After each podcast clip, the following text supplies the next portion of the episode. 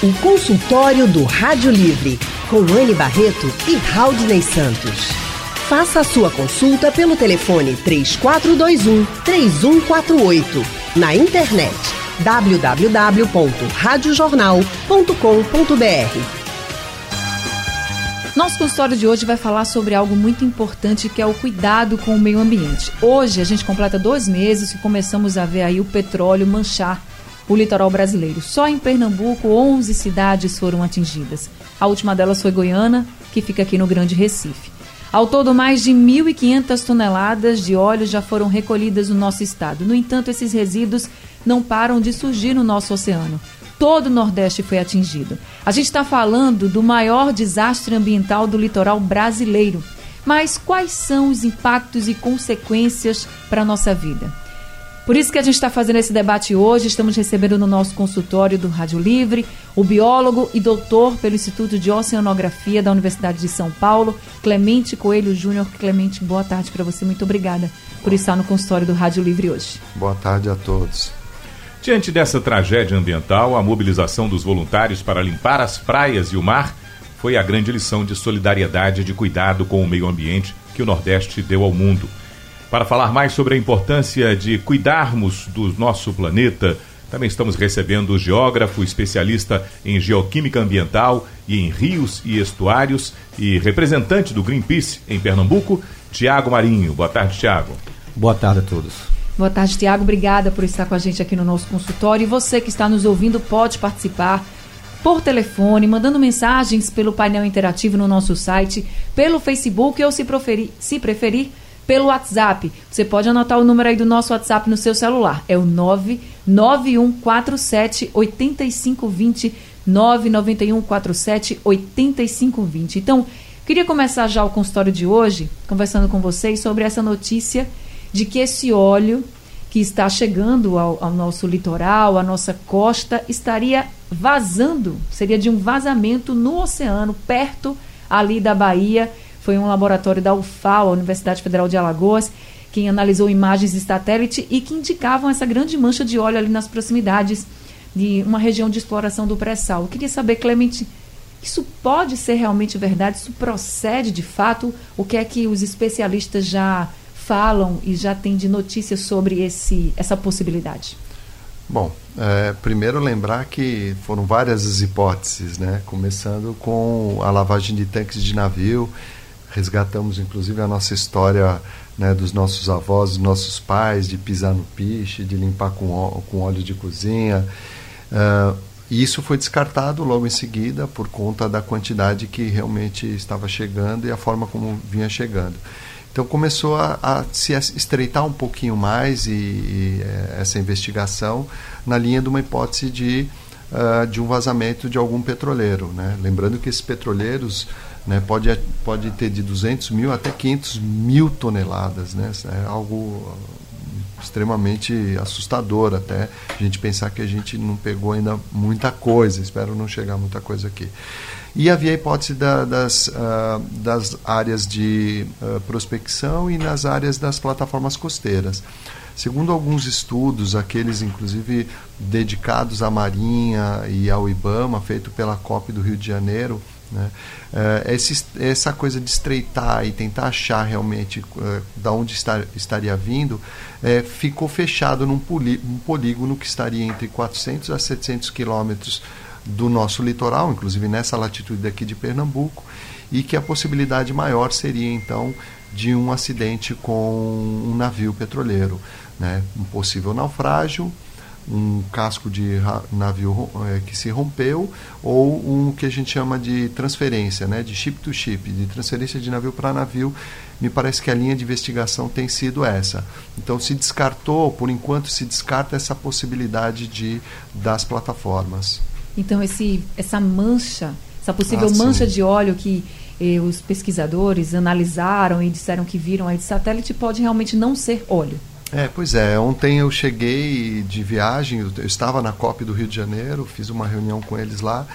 É, quando eu cheguei, participei de uma reunião e, e, e, quando me deitei na minha cama, muitas mensagens com essa imagem eu já tentei acalmar, dizendo vamos ter calma, vamos esperar um pouquinho a análise de, realmente de especialistas.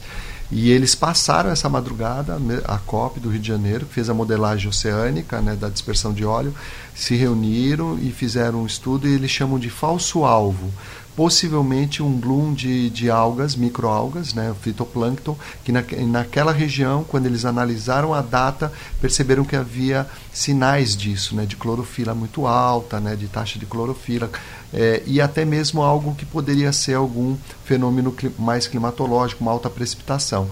Então já foi descartada a hipótese de uma mancha de óleo. Tá certo. Tiago Marinho, a gente vem mostrando, as imagens são impressionantes quando a gente fala desse petróleo, quando a gente vê o trabalho do via, né, o trabalho dos voluntários ali tirando toda aquela aquele óleo de dentro do mar, tirando o óleo da areia e imagens desesperadoras e desoladoras também, porque é muito triste ver o nosso litoral tão lindo manchado daquela forma. OK, tiramos, né, de boa parte das praias, do oceano, a gente tirou. Está limpo, a gente consegue ver. Mas muitos especialistas dizem, mas a gente não sabe o que, o que a gente não vê. Pode ser o que a gente não vê seja ainda pior do que o que a gente viu? Boa tarde a todos. Esse é o grande problema, né? A contaminação que a gente não vê, né? Porque muito desse material é, libera componentes altamente tóxicos, então, como benzeno, por exemplo, que uma das perguntas, né, por exemplo, da geologia médica, uma das áreas que eu trabalho, é, por exemplo, não mais de onde veio o óleo em si, quais são os níveis desses contaminantes que estão aqui na, nas praias, nos, principalmente nos estuários, né, por onde você tem a fonte aqui de, de renda alimentar de várias famílias carentes no nosso Nordeste né, que se você pegar os dados somente do CONAMA, né, a legislação 357, ela coloca uma taxa né, para águas salinas né, que tem cultivo, né, que as pessoas pescam, utilizam de alguma maneira, de apenas 51 microgramas por litro de benzeno. Né? Então a grande pergunta é: aonde estão essas análises? Aonde, aonde estão esses dados? Que não são divulgados. Né? Vê grandes notícias aí dizendo, não, pode tomar banho, né? pode, pode é, pescar, né? o peixe está legal, né? mas a grande preocupação nossa, né, quanto cientista, é justamente nos dados né, analíticos dessa água, do sedimento, né, desse, principalmente dessas áreas para o contato com esse material que ele é altamente tóxico. É, de um, um modo geral, se você pegar a contaminação de benzeno no mundo, nas grandes cidades, todo mundo contamina com benzeno. Isso em nanogramas né, suspensos no ar. Então, é, muitos acham interessante porque os americanos não trabalham né, como frentista, por exemplo. Né? Isso não é questão apenas cultural, mas é uma medida que foi tomada lá há anos atrás que é melhor uma pessoa esporadicamente vá ao posto de gasolina abastecer o carro né, do que uma pessoa que está diariamente em contato com esse material. Né? Então, a vaporização né, do combustível libera né, moléculas de benzeno. Né? Por isso que tem aquela plaquinha né, na, na bomba de gasolina, todos é, que vão abastecer, se prestar atenção, ter lá né, risco de contaminação de benzeno. Né? Então, é, é, muito preocupante né, esses, esses elementos que eles são, primeiro, altamente voláteis. Né? Estão chegando aqui, estão se volatilizando, as pessoas estão lá inicialmente começaram o trabalho sem máscaras, né, sem, sem equipamento nenhum, essas pessoas têm que ser monitoradas né, pela, pelos Ministérios de, de, de Saúde, né, é, de cada município, né, Secretaria de Saúde, porque são pessoas que podem desenvolver diversas patologias. Né? Então, já tiveram casos e mais casos né, de São José da Coroa Grande a Recife, de pessoas no hospital né, com dor de cabeça, vômitos, né, vários sintomas mas o grande problema também é a médio a longo prazo. Né? A gente então, não sabe né, o que, é que vem pela frente. Não sabe. É, é a questão do monitoramento. Então tem que monitorar essas pessoas, tem que monitorar os estuários, tem que monitorar a fauna, a micro e a macrofauna, né, que até estava comentando aqui com, com, o professor Clemente que já chegou isso no, no na microfauna, né, no, é, é, animais muito pequenos da, da base da cadeia alimentar, né, plâncton, por exemplo, e aí compromete né, um, toda a cadeia, porque ela vai né, servir de alimento para outros animais maiores e esses animais né, são, claro, são os peixes. Nós né, nos alimentamos diariamente. Né? Tiago e, e, professor Clemente, quando a gente imagina que um produto desse colocado, primeiro uma resposta rápida, esse produto ele está do jeito que ele é extraído da terra ou ele já foi processado em alguma etapa, Clemente?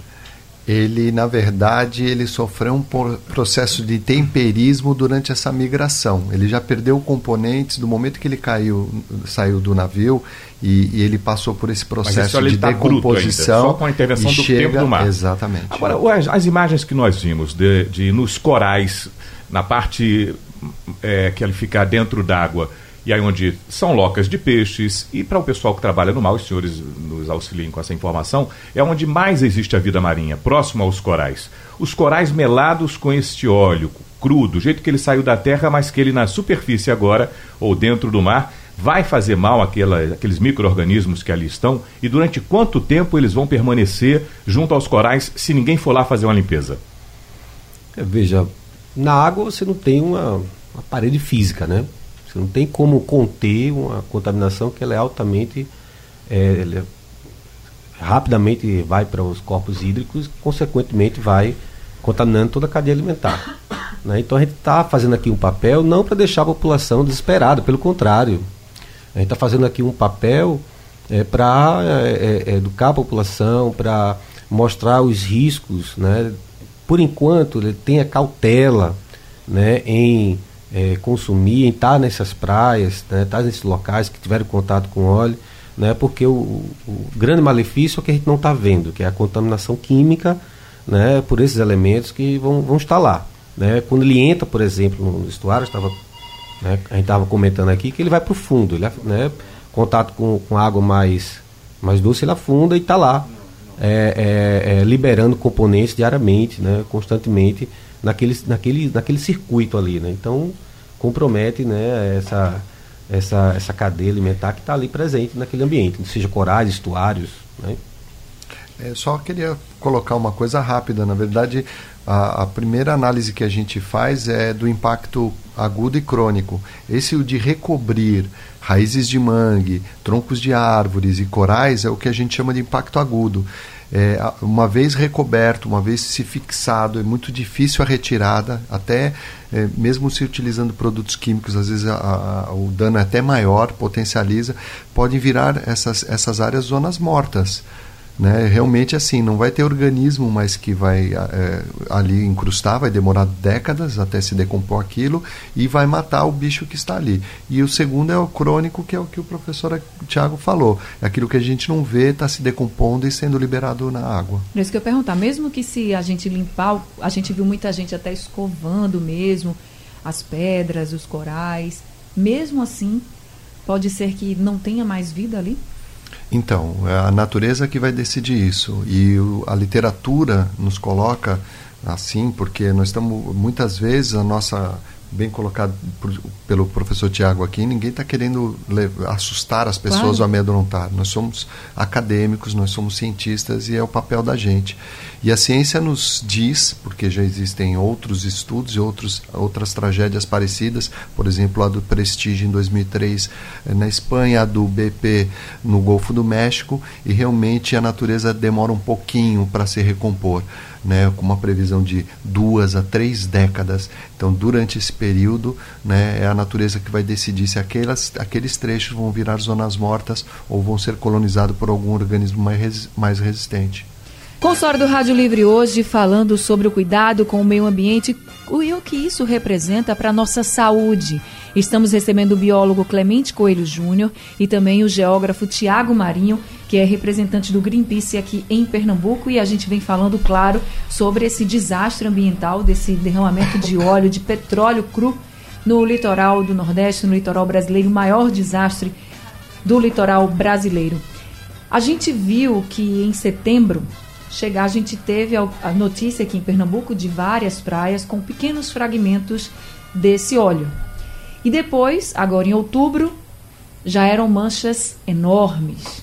Uma quantidade de óleo que a gente não esperava nem ver aqui. E nós acabamos limpando essas praias onde apareceram voluntários. Repito aqui, o trabalho dos voluntários foi essencial. E dos especialistas, dos pesquisadores que foram, que colocaram realmente de fato a mão no óleo, porque a ajuda do Exército só chegou muito tempo depois, quando muitas praias já estavam limpas, inclusive. Aí eu pergunto, professor Clemente, tem muitas praias que estão limpas, pelo menos não tem mais aquelas grandes manchas, mas há risco desse óleo voltar, dessas manchas voltarem a aparecer também em grande quantidade? É, tem, né? Infelizmente tem. Né? O óleo ele chegou no dia 30 de agosto, notificado oficialmente dia 2 de setembro na Praia de Tamandaré, subiu até o Maranhão, nos lençóis maranhenses, depois veio aparecer no começo de outubro, dia 4 ou 5 de outubro, no litoral norte de Alagoas, Sergipe, Bahia, e depois veio aparecer litoral sul de Alagoas. Eu estou contando essa história porque é uma dança. É verdade. Nós estamos falando de correntes. Uma corrente principal que chama corrente sul equatorial. Essa corrente sul equatorial foi a que o Amir, Amir Klink utilizou é, remando, para você ver, a que traz o lixo oceânico para nós, para nossa costa. Então, quando ele chegou no, no, no nosso litoral, ele, ela deriva. Ao derivar, mais próximo à linha de costa, o, o, está sujeita às variações de clima, principalmente vento locais. Então, se você olhar nesse período, o vento mudou de sul-sudeste para leste-nordeste. Então, fica esse baile, essa dança para cá e para lá. E agora, no momento, o óleo está tá, é, é, no fundo, ele se decantou, uma parte ainda fragmentada, essas que a gente vê está chegando. Então, esse óleo de fundo já está sujeito às correntes mais de baixo mais lentas, mais fracas. Então a, a, acredito eu que nós vamos ver óleo por, durante algum tempo chegando no nosso litoral. Mas em pequenos fragmentos ou grandes é manchas? É possível que chegue manchas grandes, isoladas e fragmentos. Então nós vamos continuar vendo por esses dias. Tá certo, como apareceram em Goiânia, né? Já que a gente Exato. tem a notícia desde ontem que em Goiânia apareceram pequenos fragmentos do óleo, não foram grandes manchas, mas apareceu óleo por lá. Ao telefone está o Laércio, de Água Fria. Oi, Laércio, boa tarde. Boa tarde, Raul, e boa tarde, Ana, e boa tarde ao biólogo. Boa tarde. Eu, eu queria saber do, do biólogo se há algum risco, se realmente é, é risco da gente estar consumindo os, os, peixes, né? Já que aconteceu isso. E se tem algum risco mesmo de estar consumindo, consumindo esse peixe. Perguntar a ele sobre, sobre isso. Bom, a, boa tarde. É, a gente tem que ter um pouco de cautela é, nesse momento, Laércio, porque ainda não foram divulgados os dados, tá? os níveis de alguns componentes químicos que estão presentes nesse óleo. Então, órgãos como o CPRH ficaram divulgar alguns dados é, na segunda-feira, esses dados não chegaram à população. Tá? Então, o que a gente pede é um pouco mais é, de paciência, um pouco mais de cautela Tá? Deixa os dados aparecerem e aí sim é, os órgãos competentes vão, vão, vão dizer é, os níveis e as áreas que vão, vão ser permitidas a normalidade da pesca. Perguntar aos senhores, a pressão externa é muito grande de tomar providências no sentido de decretar um estado de calamidade ou de emergência. E aí se imagina, as pessoas, no leigo a gente fica, por que não se decretou logo um estado de emergência? O Brasil, quando fala da, do governo federal para a região do Nordeste, ou cada governador, ou cada prefeito, é, e essa pressão que existe também interfere no que seriam os resultados dentro dos laboratórios. Os técnicos se sentem pressionados no momento que fazem uma análise como essa, que uma determinada posição de um determinado laboratório pode definir o que vai ser uma catástrofe econômica também para uma região? É, é bom, essa pergunta faz sentido porque nós estamos, senti nós estamos percebendo que o, a falta de ação do governo federal está atrapalhando demais né? E, por exemplo, isso que o professor Tiago falou, onde estão os resultados, né? Nós estávamos conversando em off, né, antes de entrar aqui ao vivo, de cadê a análise do, da, da química do petróleo, porque isso é importante para quem está no laboratório saber qual é o que para onde seguir a sua pesquisa, a sua análise. Então, o Plano Nacional de Contingência, que é de 2013, tinha um comitê executivo.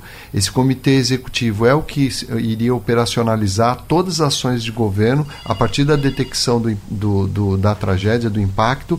E, e dentre as ações está essa de municiar de informações. Nós temos uma lei da informação aqui no Brasil, né, que de, eh, tem que ser público esses casos, municiar laboratórios do professor Tiago, meu laboratório, o laboratório de colegas. Uhum. Mas isso não tem acontecido. O Plano Nacional não foi acionado, o governo do estado tomou a frente também não estava preparado para uma tragédia como essa. Então a gente, eu, eu costumo dizer, o professor Tiago pode complementar, mas eu costumo dizer, Tiago, que na verdade a gente continua correndo atrás para apagar fogo. Nós estamos correndo atrás do óleo. E agora, nesse momento, os cientistas estão correndo atrás das análises. Então, é, atrapalha demais. Você vê a pergunta desse ouvinte que a gente fica apenas assim, né? Fica, é um incômodo para nós cientistas, mas nós temos que falar para eles: princípio da precaução. Né? Na dúvida na falta de informação, é preferível, preferível ter esse princípio em mãos. É, essa, então, essa é a ideia.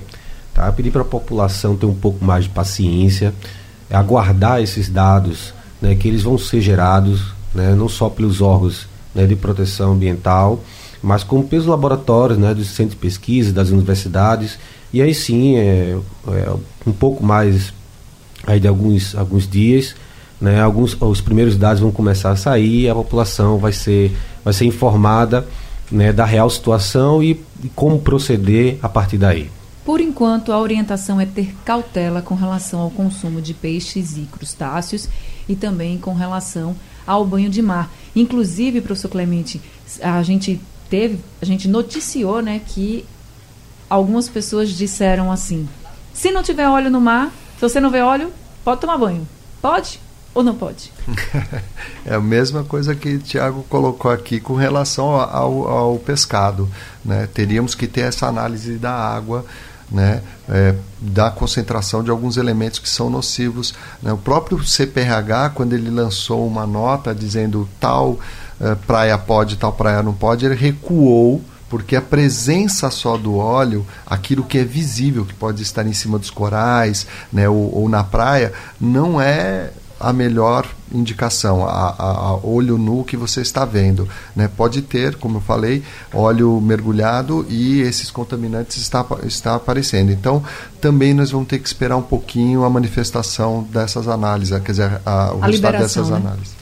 Pois é, vamos esperar sim. A, a, palavra por enquanto é cautela e também ansiedade por esse resultado dessa análise que a CPRH ficou de divulgar para todo mundo. Consultório de hoje falando sobre esse desastre ambiental de derramamento de óleo no litoral do Brasil, o maior desastre ambiental do litoral brasileiro, e também como cuidar do meio ambiente é tão importante para a nossa saúde. A gente pode ter consequências muito sérias para a nossa saúde depois desse desastre ambiental. Gente, nós estamos recebendo o biólogo Clemente Coelho Júnior aqui no nosso consultório e o geógrafo Tiago Marinho também. Pelo painel interativo, nosso ouvinte Iraquione, do Engenho do Meio, diz, Tiago, que ele tem uma propriedade na Praia do Sossego, em Itamaracá, uma das praias que, for, que foram atingidas né, pelo óleo, onde teve óleo, Itamaracá teve óleo também lá. E eles assim: chegaram fragmentos na praia e nós temos poço na nossa propriedade. Corremos o risco de contaminação?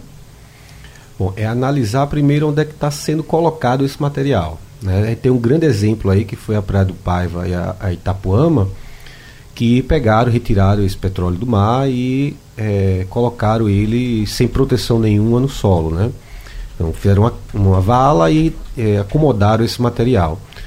Né? A sorte é que você, a gente não, não tem nesse período grandes, grandes chuvas, né? porque se tivesse esse material, com certeza os componentes nocivos iriam infiltrar e contaminar o, o, o lençol freático. Né? Como na, na Praia do Sossego você teve fragmentos, né, um, uma contaminação bem, bem menor, menos expressiva como nessas duas praias, né, então é ter cuidado quando for tirar esse material, não colocar ele é, livre no solo, porque ele infiltra. Tá? O material, material nocivo, os componentes nocivos que tem nesse, nesse petróleo, vai filtrar.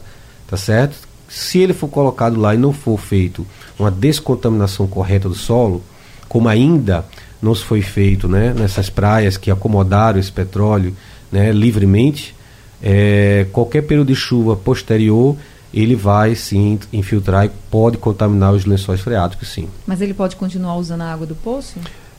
Momentaneamente sim, porque não houve grandes, grandes expressões lá né, de, de manchas, tá? E, e, esse petróleo foi retirado lá é, é, é mais rapidamente do que em outras praias. Tá? tá certo. Professor Clemente, esses grandes acidentes geram protocolos e a gente aprende com eles. Nós tivemos um desastre que ficou famoso no mundo inteiro, acompanhamos no Golfo do México em 2010, um grande derramamento de óleo a partir é, de um acidente na, na plataforma. O que aprendemos de lá para cá com a relação que esse óleo causa no meio ambiente e que a gente já sabe que acontece isso, vai ser um processo natural que vai acontecer semelhante aqui na nossa região e a forma de cuidar para minimizar os danos? Não, perfeito. A pergunta é muito, muito, muito interessante. Primeiro que assim os protocolos são muitos deles são internacionais, né? E, e começaram a chegar muito tardiamente aqui no Brasil com relação a esse, a esse acidente. É, nós vamos ter que retomar o Plano Nacional de Contingência, o Comitê Executivo desse plano, os grupos de trabalho, mas mais do que isso, é buscar lá no começo da virada do século, quando se discutiu é, centros de monitoramento para acidentes de petróleo. Chegou a ter um embrião no Rio de Janeiro, mas infelizmente não foi para frente. Eu acho que o governo federal vai ter que dar maior atenção a isso, olhar para a sensibilidade do nosso litoral, existem mapas de sensibilidade, e criar esse centro, pelo menos é, regional, Nordeste, Sudeste, né? alguns uh, vamos ter que fomentar isso exatamente para diminuir. A gente está numa discussão do pré-sal, vamos aumentar a exploração, vamos aumentar o número de embarcações que vão cruzar o nosso oceano, então temos que estar preparados por um, um, um próximo impacto. Espero que nunca aconteça, claro. Professor Clemente, só para a gente finalizar, nesse momento, o que governo do Estado, o que prefeitura, todas as prefeituras aí do nosso Estado têm que fazer juntos, todo mundo unindo forças, para que a gente não fique só correndo atrás de limpar o óleo, e sim se prevenir para que a gente não venha a ter mais grandes problemas como a gente teve nos últimos dias. É bom, primeiro lembrar que o governo do estado lançou sexta-feira um edital específico para estudos do impacto do óleo no, uh, no nosso litoral. O recurso não é muito, é pouco até, são 2 milhões e meio divididos em 12 projetos. Então vai dar pouca coisa, mas já é um impulso. Né? Há já ações de pesquisadores independentes, que principalmente no Sudeste, aqui mesmo no Nordeste, que já estão se articulando, e para as prefeituras é, segue um aprendizado fortaleçam a gestão ambiental dos seus municípios. Aqueles municípios que estão fracos ou não têm gestão ambiental, como Japaratinga, estão limpando óleo até agora. Aqueles que estão fortes e têm gestão ambiental, rapidamente acionaram o contingente de trabalhadores, de pessoas. Então, esse é o aprendizado. Nós precisamos colocar na gestão como um todo a componente ambiental nos municípios. Professor Clemente, muito obrigada por estar aqui com a gente hoje no nosso consultório, trazendo essas informações atualizadas. Vocês que estão trabalhando duro, eu sei, estudando muito, acompanhando todas as notícias e também tudo que sai de possibilidades do que pode ter acontecido e do que pode vir de consequência. Muito obrigada por participar com a gente, viu? Eu que agradeço, agradeço a todos e uma boa tarde. E seja sempre bem-vindo aqui. Tiago Marinho, seja sempre também muito bem-vindo. Obrigada pelas orientações, pelas explicações aqui no nosso consultório e também parabéns pelo trabalho de vocês, que eu sei que vocês estão trabalhando muito duro depois de tudo isso que está acontecendo aí, que infelizmente a gente está passando, né? por essa grande tragédia ambiental. Muito obrigada. Eu que agradeço duplamente, né, por ter essa oportunidade também aqui de levar aos ouvintes aí é, é, essas informações importantes, né?